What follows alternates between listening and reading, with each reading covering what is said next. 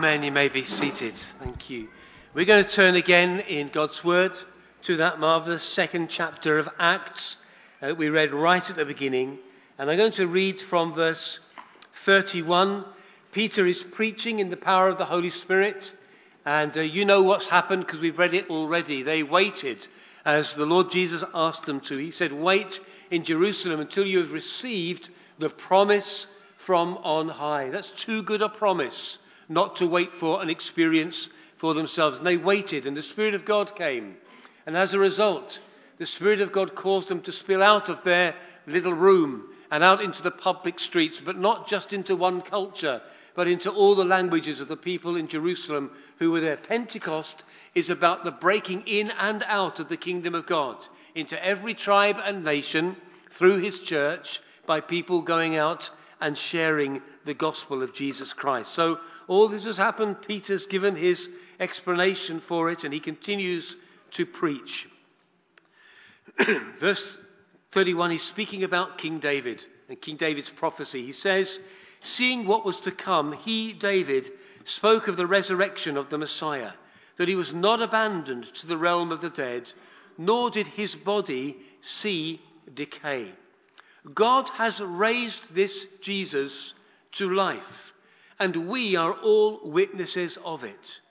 Exalted to the right hand of God, he has received from the Father the promised Holy Spirit and has poured out what you now see and hear. For David did not ascend to heaven, and yet he said, The Lord said to my Lord, Sit at my right hand until I make your enemies a footstool of your feet. Therefore, let all Israel be assured of this God has made this Jesus, whom you crucified, both Lord and Messiah. When the people heard this, they were cut to the heart and said to Peter and the other apostles, Brothers, what shall we do? Peter replied, Repent and be baptized, every one of you, in the name of Jesus Christ for the forgiveness of your sins, and you will receive the gift of the Holy Spirit.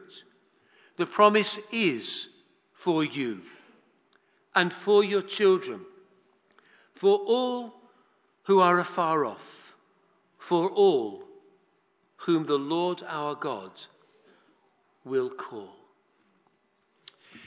It was Maya Angelou, the great black American writer and poet, who once wrote, I have great respect for the past. If you don't know where you have come from, you don't know where you are going. And she went on to say, But I'm also a person of the moment. I'm here. I do my best to be centered at the place I am and then I go forward to the next place. I think those words are really fitting for us today here on Pentecost Sunday. Since on this day, right around the world, the Church of Jesus looks back to an event 2,000 years ago that literally changed the world. As Maya Angelou says, it's important to look back and remember where we came from.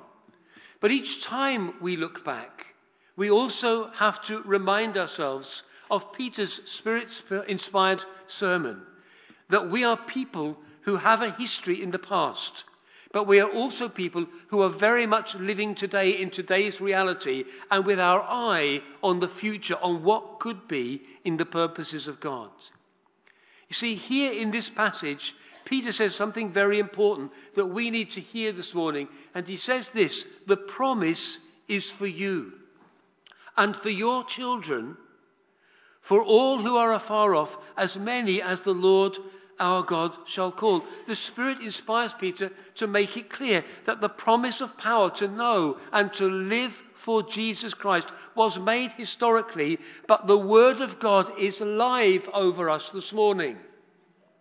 The promise is for you and for your children, for all who are afar off, for as many as the Lord our God shall call. And those of us who are disciples here 2,000 years later, friends, that promise still remains for us. Here we are today, the latest generation of what was Bridge Street Church and is now Bridge Community Church, a history of more than a hundred years. And we have a marvelous history. Some of it public knowledge, some of it very privately, but we have seen the grace and the power of God operate amongst us through His Spirit over this whole century. Those days in 1927, where we know historically that when George Jeffreys came, the Spirit of God fell and 2,100 people gave their lives to Christ one way or another during a 10 day campaign. There were healings, and subsequent to that, there have been healings. There have been people filled with the Holy Spirit, people prophesied over accurate words, people who have given their life to the Lord Jesus Christ. In the round about three years we've been on this site, well in excess of 150 people have made a profession of faith in Jesus Christ, just in three years. It's probably a lot more than that, but 150 plus that we know of. God is still at work today in us and amongst us. But today we need to be reminded of two important truths. God has not called us for our history. He's called us today in today's reality. And secondly, it is not automatic that we walk into a future of blessings if we don't think about how we live our lives today. It's not automatic. And so I sense in Peter's words that there is a call for us to remind ourselves that the promise of God is for us.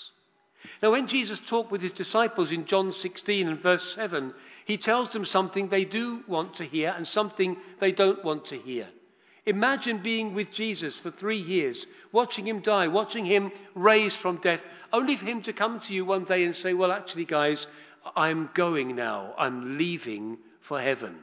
And he says to them, It's good for you that I am going away. I want to say to you, I think if I was in that group, I would really struggle to see what was good for me about that in that moment. What? Don't go. Please don't go. Please stay. We need you. We love having you here. We love you, Jesus. Don't go. Don't leave us. What are we going to do? But Jesus says it's good for you that I go. Because if I don't go, then the advocate, the Spirit, God the Holy Spirit, will not come to you. And there isn't time to go into detailed explanation this morning, but, but what we learn is this Jesus is not abandoning his church, he is sending one the same as him, God the Holy Spirit, to be in and with every believer in him. The Holy Spirit, Jesus says, will come to his people. Jesus, who was fully God and fully man, was limited by his human body to one particular geographical location at one particular time. But, he says, when I've ascended to heaven, when the Spirit comes, there will be no such limitation on him. He'll be able to move everywhere, in many, many hearts and thousands of lives at one go, in all the darkest corners of the earth. The Spirit of God is coming. He's one the same as me, and He's going to empower you to work and to change lives. The Holy Spirit, friends, is God the Holy Spirit.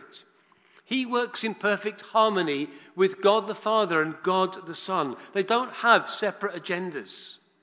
And the Holy Spirit came to witness to us that we belong to Jesus, to empower us to live and to work and to serve and to love for Him.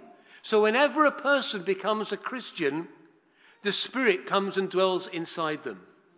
If you are a believer here this morning and you've asked God to forgive your sins on the strength of Christ's death and resurrection, and you've invited Him to be Lord of your life, the Spirit of God has come into you according to God's word. But we must also understand this truth. The book of Acts, as well as elsewhere in the New Testament, teaches us it is possible to be filled or full of the Holy Spirit. There are some kind of people who tell us that what happened on the first day of Pentecost is not for us today. That the Spirit was given in great power because the church needed a booster right at the start. And in that power, it was able to go on and grow and to succeed. That's what they say. And it may be true to say that there are very few, if any, subsequent references to people seeing flames of fire over their head when they were filled with the Holy Spirit. And it may be true to say that there are very few, if any, subsequent uh, recordings of people hearing the sound of a mighty rushing wind when they were filled with the Holy Spirit. Those things may be true. Nonetheless, the words of Peter in verse 39 are also true. He says, The promise is for you. Let me say it to you again this morning.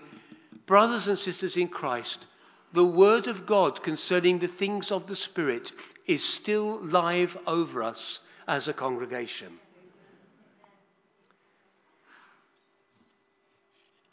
This is vital because God has not called us for our history, He's called us for today. For all that He wants to do today and tomorrow and next week and in the years that lie ahead, He's come to power us to live and to love and to witness for the Lord Jesus Christ. And I've come to this conclusion, and if you disagree with me, disagree with me lovingly and gently. I think the Bible teaches a number of things about a spirit filled believer. I think a spirit filled believer knows that he or she has been born again by the Spirit of God. I grew up in a Christian family. I knew what it was to pray from a very young age. I knew the hymns. I'd heard many sermons. I was basically a good person, as you can be in your early youth uh, when you have grown up in a Christian family, hadn't faced the temptations of the world. Nonetheless, as a very young child, I suddenly realized my need to receive the Lord Jesus Christ as my personal Savior.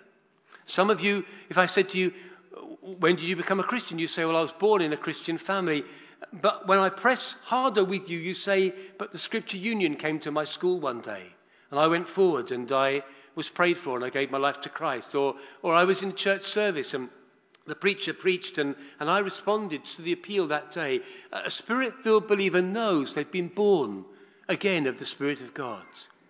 And then a spirit filled believer knows that they've been sanctified. You see, when you give your life to Christ, you become right in God's eyes. God forgives you of all your sins, past, present, and future. You're right in His eyes. Nonetheless, there is also a work of the Holy Spirit in sanctifying us, in making us more like Jesus that takes place. A spirit filled believer knows the sanctifying, the life changing, the holiness making work of the Spirit in their lives. Then also, I believe that the spirit filled believer is aware of a moment in their lives when there was an increase or intensification of the Spirit's work in them, in which they were filled by Him. And on this Pentecost Sunday, the first thing I want to say to you again is this that promise is for you. That promise is for you. The fullness of the Spirit is not an optional extra for special people or the super spiritual. It's God's heart for us all. There are young adults here and there are young people here, and I implore you this morning seek God for the fullness of His Holy Spirit. Those early disciples waited for 10 days. If it takes you 10 years, seek for the fullness of God. Tell God you want everything He's got for you. If you want to live a life of adventure or excitement, there are many, many avenues you can take when you leave this place. I call on you this morning. Seek the face of the living God.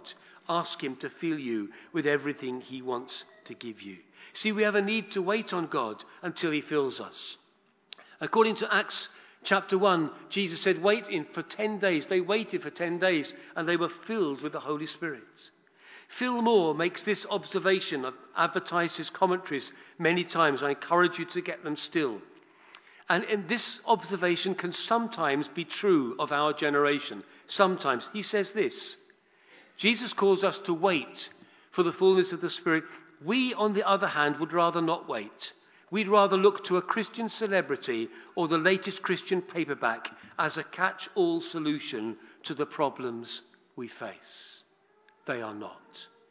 God is looking for men and women who love Him and are filled with His Spirit. Over the last couple of weeks, Pastor Steve has spoken to us so well about the Lord's Prayer. And in the first week, when he was speaking, that phrase that he used that's in the prayer, Thy kingdom come, that just occupied my mind. I couldn't shake it. You see, it seems to me the coming of the kingdom of God is inextricably linked with the fullness of the power of the Holy Spirit. Read the history, it's there. So perhaps if we're going to see the person, the work of the Spirit in greater measure, if we're going to see God's kingdom come more than we have ever seen with our eyes before, perhaps it's linked to the words of Jesus in Matthew 6:33 who says, "Seek first the kingdom of God and his righteousness, and all these things will be added unto you." It's a priority now for me. It's what Jesus is saying. I think about Matthew 5 and verse 6 in the Beatitudes are part of my praying regularly, almost daily. And I think about that middle beatitude. Blessed are those who hunger and thirst after righteousness, for they shall be filled. There's a hunger being stirred up for us in the scriptures. There's a deep desire that God wants us to have for the things of the Spirit and the things of His kingdom. The Word of God talks with passion. Seek first Blessed are those who seek. We need to seek, friends, for the fullness of the Holy Spirit. So perhaps if we want to experience all the fullness of what God wants to do, that's what we need a heart to seek Him. Friends, those early believers knew something of the power of the Holy Spirit. They read about it in their scriptures. They know that the power of the Spirit could come upon David and he could write songs or fight giants or whatever he could do with the power of the Spirit of God upon him. They remembered Samson and his incredible supernatural strength. When the Spirit of God came upon him, there was nothing that he couldn't face. But for the first time on this day of Pentecost, they began to experience that power for themselves. And Peter reminds us as we look back on the first Pentecost, the promise is for you. Or the manifestation of it may not be the same. The way that God works out the fullness of His Spirit in your life may not be the same as it is for me, or for Samson, or for David, or for Peter, or for Paul. But there is a fullness of the Spirit available to us. And if God has promised it, we need to seek it with all we've got. What's really interesting about Peter in the early chapters of Acts is he doesn't seem to be satisfied with the fullness of the Spirit. Chapter 2 tells us he's one of those in the upper room. He's filled, speaks in tongues. He's propelled out onto the streets of Jerusalem to declare the good news about Jesus. Then, Acts chapter 4, verse 8, he experienced the fullness of the Spirit again. Then, Acts chapter 4, verse 31, he's one of the group where it says, All were present and all were filled with the Holy Spirit. Once was not enough for him. Once was not enough. Hello.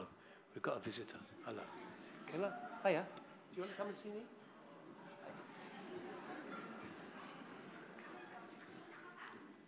Okay.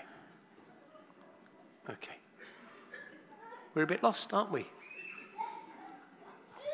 Okay.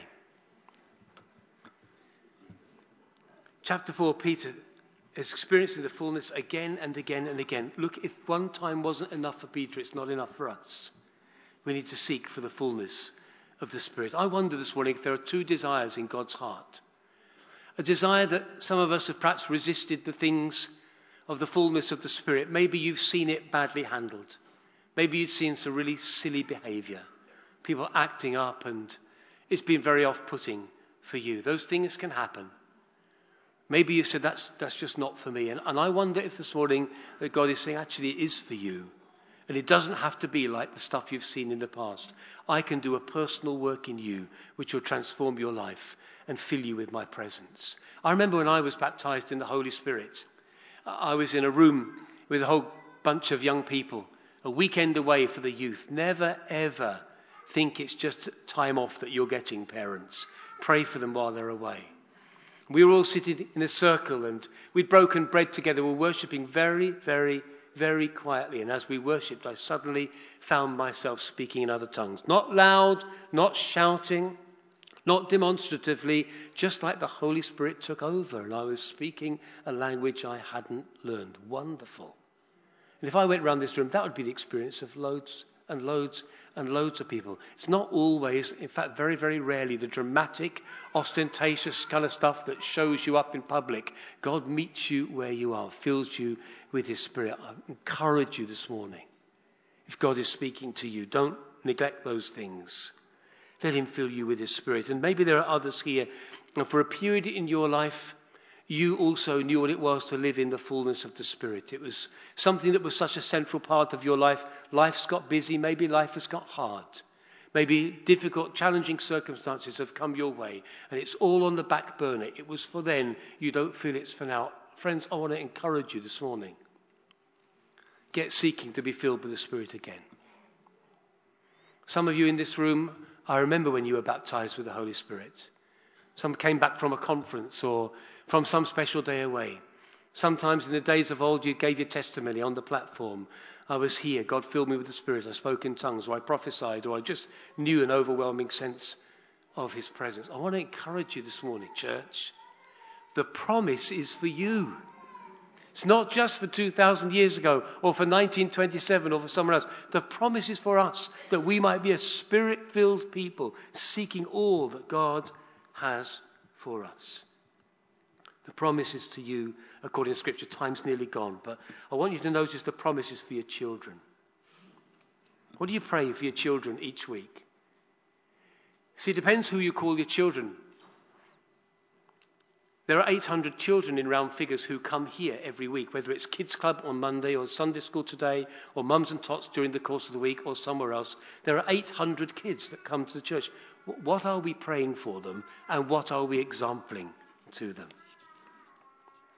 The clear teaching of Acts chapter 2 is that God wants to bless with His Spirit old and young, male and female. We've made a statement as a church. We're here together for the nations and together for the generations. And the promise is for the next generation coming through, God says through His word, the promise is for them. See, in Acts 19, Paul arrives in Ephesus in a church that is a fledgling church there, and he listens to the disciples talk. Luke, in his description of this story, calls them mathetai. It's the Greek word for disciples. It's the same word that Luke uses elsewhere for Christian disciples, and the same word he uses to describe uh, disciples in other parts of the scripture. These 12 followers of Jesus were followers and disciples of him, but they had an incomplete understanding of what it meant to be a Christian. They had not even heard that there was a Holy Spirit. They were mathetai but there was a dimension of their lives that was missing. They needed the Spirit's power. And again, friends, let me say this to you God has not called us for our history, God has called us for now. If we're going to make an impact now as our generation, but also on the generation that is currently meeting downstairs in those two rooms and on two or three floors of the building opposite, we need to encourage them also to be like us and to be spirit filled people. They need to see it in my personal life. They need to see it in my home life. We need to see the power of the Holy Spirit in our marriages as we submit to the Lord Jesus Christ. We need to see the power of the Holy Spirit in our gatherings when we come together in the way that we deal with each other. We need to be mathetai, disciples, full of the Holy Spirit.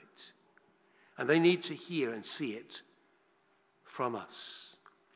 Some years ago, Martin Scott came to visit us. They, they were great days, 2008, I think 2007. Martin's a fine prophet, a man with a tremendous grip of theology too. That helps. It's a great combination, let me tell you. And I remember him coming and prophesying. He's one of the people who prophesied in 2008 that whole projects would be paid for out of the city. We weren't even on this site then. And as he prophesied, he prophesied over leaders, and he prophesied over one of the mothers here in the church. He told her there was a strong prophetic anointing in her, but that she'd faced much intimidation. And this intimidation had wanted to frustrate the gift God had given her. And then he said these words He said, I break that off you because I declare that these things are for you and they are for your children, declares the Lord. These things are for you and they are for your children. When I was preparing this morning, those words came so strongly back to me that I feel the need to declare them over you because I think they're in line with the Word of God. So I want to declare over you as a congregation, over us as a people this morning, these things are for you, declares the Lord, and they are for your children. These things are for you, and they are for your children. The promise, says Peter, is for you and your children. May God help us to pray for our children, to talk about and demonstrate the things of the Spirit in such a way that we create in them the same thirst and hunger we have for the things of God and the things of His Spirit. Then, as we close, Peter adds the promises to those who are far off, to as many as the Lord our God shall call. When the Spirit's promised in Acts 1, verse 8, Jesus says, Jesus says, you will receive power when the Holy Spirit comes upon you, and you'll be my witnesses. And the early church knew it. I love reading the early chapters of Acts. I love reading about their attitude, their commitment. You read about Peter and John in Acts chapter 4. And they've been told by the authorities they've got to stop preaching what they're, they're preaching. The authorities tell them, don't do this anymore. Finish. That's it. We don't want to hear any more of your message. And the Bible says they replied and they said, We cannot help speaking about what we have seen and heard. We can't, you can't, we can't bottle it in. We can't contain it. You can ask us to stop, but sorry, we just can't. It overflows out of us. We can't stop speaking about what we've seen and what we've heard. The final verse of Acts 5 comes after the description of the apostles' imprisonment and their beating for the sake of the gospel. And it says this they, they never stopped teaching and proclaiming the good news of the Messiah. Spirit enabled people, spirit filled people. They never stopped. The beating didn't stop them. The imprisonment didn't stop them. The opposition didn't stop them. They knew the risen Lord Jesus Christ and they served him in the power of the Holy Spirit. You'll receive power after the Holy Spirit has come upon you, and you will be my witnesses. It's easy for us to look back at the first Pentecost, marvel at it, be amazed by it, be excited by it. Then go from here and have some lunch and maybe stump in front of the telly or talk with family. And I hope many of you will come out tonight on this Pentecost Sunday. And then tomorrow's another day and another week. But I think God is calling us to be men and women who are seeking to be filled with everything that He has for us more of His presence, more of His power, more of His Spirit the Word of God is still live over us. These things are for you, and they are for your children, declares the Lord. These things are for you, and they are for your children. The promise is to you and to your children, and to all who are afar off, as many as the Lord our God shall call. I wonder this morning if those words create any kind of desire in you at all, any sense of longing for the things of the kingdom any sense of heart for wanting to know the fullness of the Holy Spirit in your life and experience. We're going to worship for a few minutes right now. Team are going to lead us.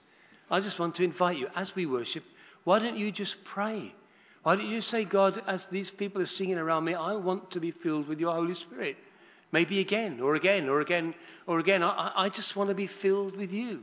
I want to know in a fresh way the moving, the filling of your spirit in my heart and life. I, I want you, Lord, to give me everything that you want for me. Just open for you to pour that out. As, will you stand with me? And you can sing. And if you want to speak in tongues this morning, you've never done it before, worship God. Get that tongue working. And let's see if this morning the, fill, the Spirit of God doesn't fill you and you find yourself speaking in a tongue as you worship. Don't wait with your mouth closed. You have to be speaking and worshipping first, singing and worshipping, and, and then the Holy Spirit just comes and fills and takes over. And, and it's a wonderful thing when He does that. And maybe if you haven't spoken in tongues for a long time this morning, exercise what God has given you. But for these few minutes, God is here. Spirit of God is here. Let's just worship. Let's be open to the fullness of the Spirit in this place today. Thank you so much. We're going to sing Spirit Break Out, Break Our Walls Down. Just make this your prayer.